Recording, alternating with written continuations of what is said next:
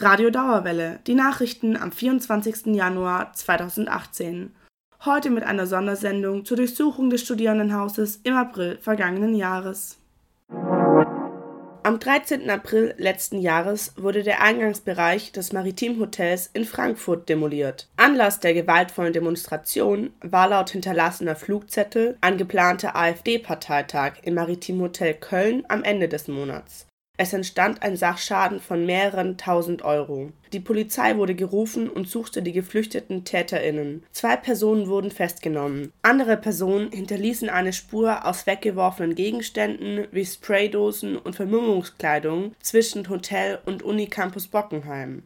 Außerdem wurde am Campus ein Wagen der Polizei mit Steinen und Pyrotechnik beworfen. Nahe des Studierendenhauses wurden auch Gegenstände und gezündete Pyrotechnik gefunden das nahm die Polizei zum Anlass, um die geflüchteten TäterInnen im Studierendenhaus zu vermuten und eine Razzia durchzuführen. 150 PolizistInnen durchsuchten das Studiehaus und das Café Kotz. Alle anwesenden Personen wurden kontrolliert. Laut dem Kommunikationsreferenten des AStA, Valentin Fuchs, wurden sie abgefilmt und ihre Personalien aufgenommen. Außerdem wurden Gegenstände beschlagnahmt. In den restlichen Universitätsgebäuden verlief die Durchsuchung ohne diese ausführlichen Maßnahmen. Das Studierendenhaus wird vom AStA verwaltet und dieser hat somit das Hausrecht. Dieses Recht sieht der AStA als verletzt an, denn es lag kein Beschluss der Staatsanwaltschaft vor, die eine Razzia genehmigen würde. Außerdem hätte keine Gefahr im Verzug geherrscht. Zwischen den Vorfällen am Hotel bis zur Ankunft der ersten Polizeikräfte am Campus lagen 13 Minuten. Circa eine weitere halbe Stunde verging, bis alle 150 BeamtInnen gesammelt waren und die Durchsuchung begann. Aus meiner Sicht sind auch 13 Minuten genug, um ein Telefonat bei dem staatsanwaltschaftlichen Notdienst zu tätigen. Ähm, noch mal eine halbe Stunde dazu ist auf jeden Fall genug. Erklärt der Kommunikationsreferent des AStA Valentin Fuchs.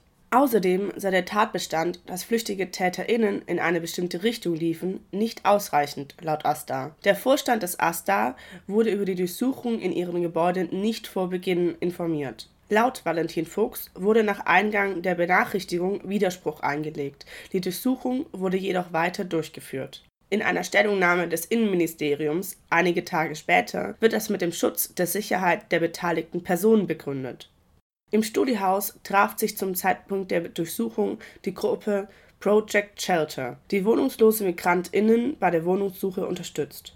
Eine dieser Personen konnte sich nicht sofort ausweisen und die PolizistInnen vermuteten einen Verstoß gegen das Aufenthaltsgesetz. Die Person sollte mit zu einer Polizeiwache kommen.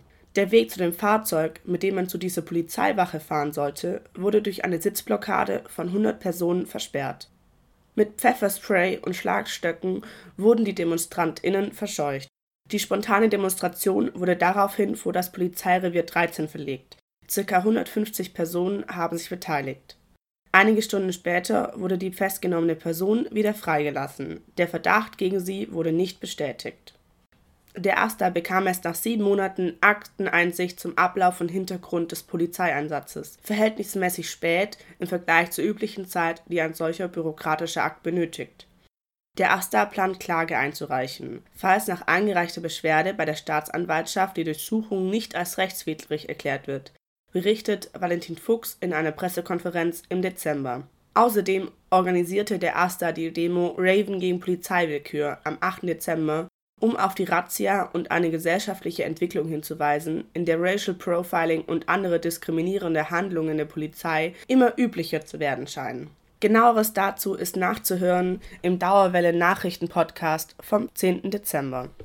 Daniel Katzenmeier, Student der Goethe-Uni und häufiger Besucher im Studiehaus, fasst zusammen, warum es ihm wichtig ist, das Zentrum vor Eingriffen der Polizei zu schützen. Aber es ist ja ganz klar, dass sozusagen auch hier der Campus, also der alte Campus, äh, ein Rückzugsort einfach für viele ist, wo man auch irgendwie äh, Partys feiern kann, wo man sitzen kann, wo man sich unterhalten kann, wo auch ganz unterschiedliche Gruppen äh, am Campus zusammenleben. Also hier ist ein ganz buntes Gemisch von Gesellschaft und ähm, ja, das ist, glaube ich, schon nochmal so ein Symbol auch von Demokratie und Freiheit, dieses Haus. Und wenn das angegriffen wird, das äh, hat dann schon eine große Bedeutung für viele. Polizei und Staatsanwaltschaft haben auf mehrere Interviewanfragen des Radio Dauerwelle nicht reagiert. Das war ein Beitrag von Florin Mahmoud. Mehr Beiträge vom Campus Radio Dauerwelle gibt es auf dauerwelle.de. Die Nachrichtenredaktion ist zu erreichen unter der Mailadresse nachrichten@radiodauerwelle.de